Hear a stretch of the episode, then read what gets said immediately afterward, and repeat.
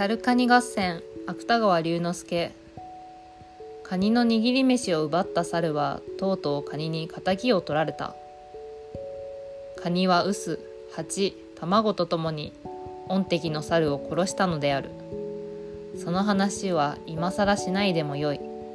ただ猿を仕留めた後カニをはじめ同志の者はどういう運命に放着したかそれを話すことは必要である。なぜといえばおとぎ話は全然このことは話していない。いや話していないどころかあたかもカニは穴の中に臼は台所の土間の隅に蜂は軒先の蜂の巣に卵はもみ殻の箱の中に太平無事な生涯でも送ったかのように装っている。しかしそれは偽りである。彼らは敵を取った後警官の捕獲をすることするところとなりことごとく監獄に投ぜられた。しかも裁判を重ねた結果主犯カニは死刑になり臼蜂卵等の共犯は無期懲役の宣告を受けたのである。おとぎ話のみしか知らない読者はこういう彼らの運命に絵画の念を持つかもしれないがこれは事実である。寸合も疑いのない事実である。カニはカニ自身のことによれば握り飯と牡蠣と交換した。が猿は熟子を与えず青柿ばかり与えたののみかカニに障害を加えように散々その柿を投げつけたという。しかしカニは猿との間に一通の証書も取り交わしていない。よしまたそれは不問についても握り飯と牡蠣と交換したいと言い熟子とは特に断っていない。最後に青柿を投げつけられたというのも猿に悪意があったかどうかその辺の証拠は不十分である。だからカニの弁護に立った雄弁の名の高い某弁護士も裁判官の同情を請うより他に策の出ずるところを知らなかったらしい。その弁護士は気の毒そうにカニの泡を拭ってやりながら「諦めたまえ」と言ったそうである。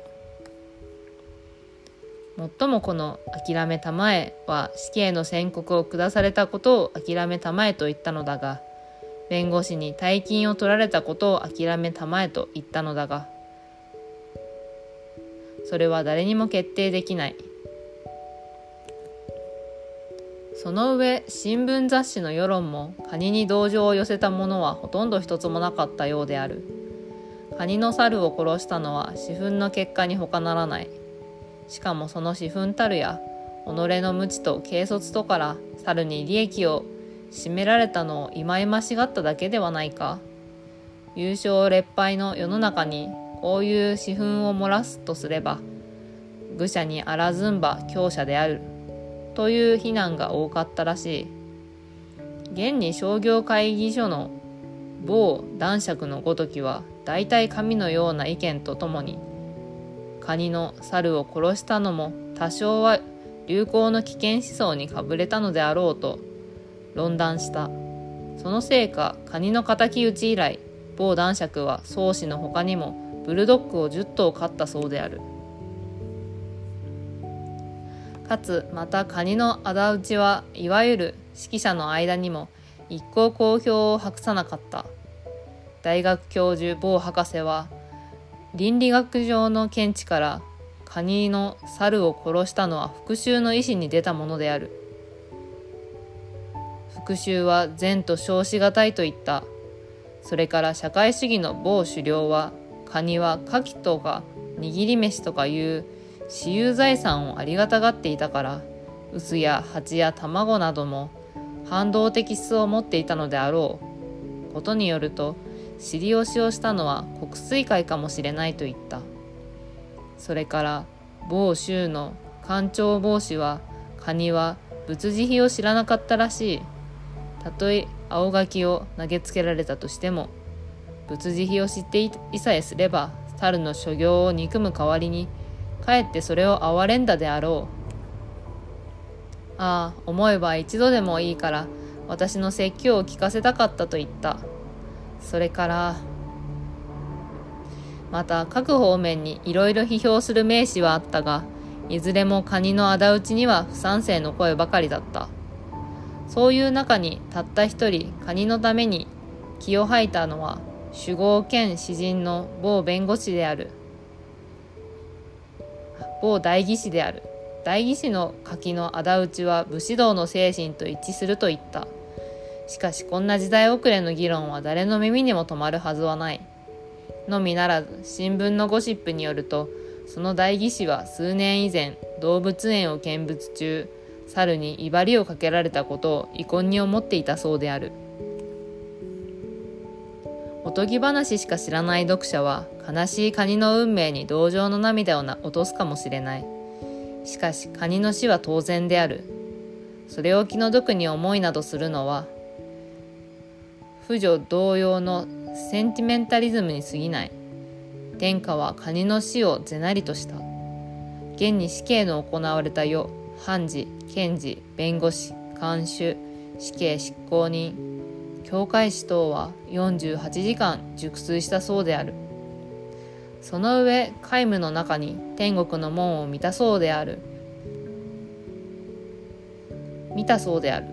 天国は彼らの話によると封建時代の城に似たデパートメントストアらしい。ついでにカニの死んだ後カニの家庭はどうしたかそれも少し書いておきたい。カニの妻は賠償婦になった。なった動機は貧困のためか彼女自身の正常のためかどちらか未だに判断判然しない。カニの長男は父の没後新聞雑誌の用語を使うと本然と心を改めた。今は何でもある株屋の番頭か何かをしているという。このカニはある時自分の穴へ同類の肉を食うために怪我をした仲間を引きずり込んだ。クロポトキンが相互不助論の中にカニも同類をいたわるという実例を引いたのはこのカニである。次男のカニは小説家になった。もちろん小説家のことだから女に惚れるほかは何もしない。ただ父カニの一生を例に善は悪の異名であるなどといい加減な皮肉を並べている。三男のカニは愚物だったからカニより他のものにはなれなかった。それが横ばいに歩いていると握り飯が一つ落ちていた。握り飯は彼の好物だった。彼は大きいハサミの先にこの獲物を拾い上げた。すると高い柿の木の梢にしがしらみを取っていた猿が一匹。その先は話す必要はあるまい。とにかく猿と戦ったが最後カニは必ず天下のために殺されることだけは事実である。